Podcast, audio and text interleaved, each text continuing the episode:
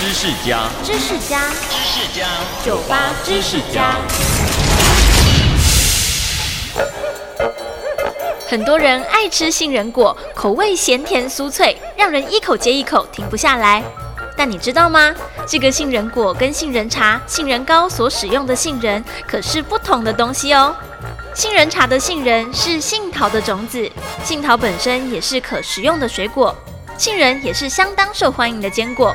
除了杏仁的特殊香气收获了一群死忠粉丝外，杏仁的营养也相当丰富。而我们常拿来当零嘴吃的杏仁果，真实的身份是扁桃仁，是扁桃树的种子。由于扁桃果肉少，并不好吃，很少当做水果食用。但是扁桃的种子却丰富饱满，经过处理后，反而成了最受欢迎的坚果之一哦。收听酒吧知识家，让你知识多增加。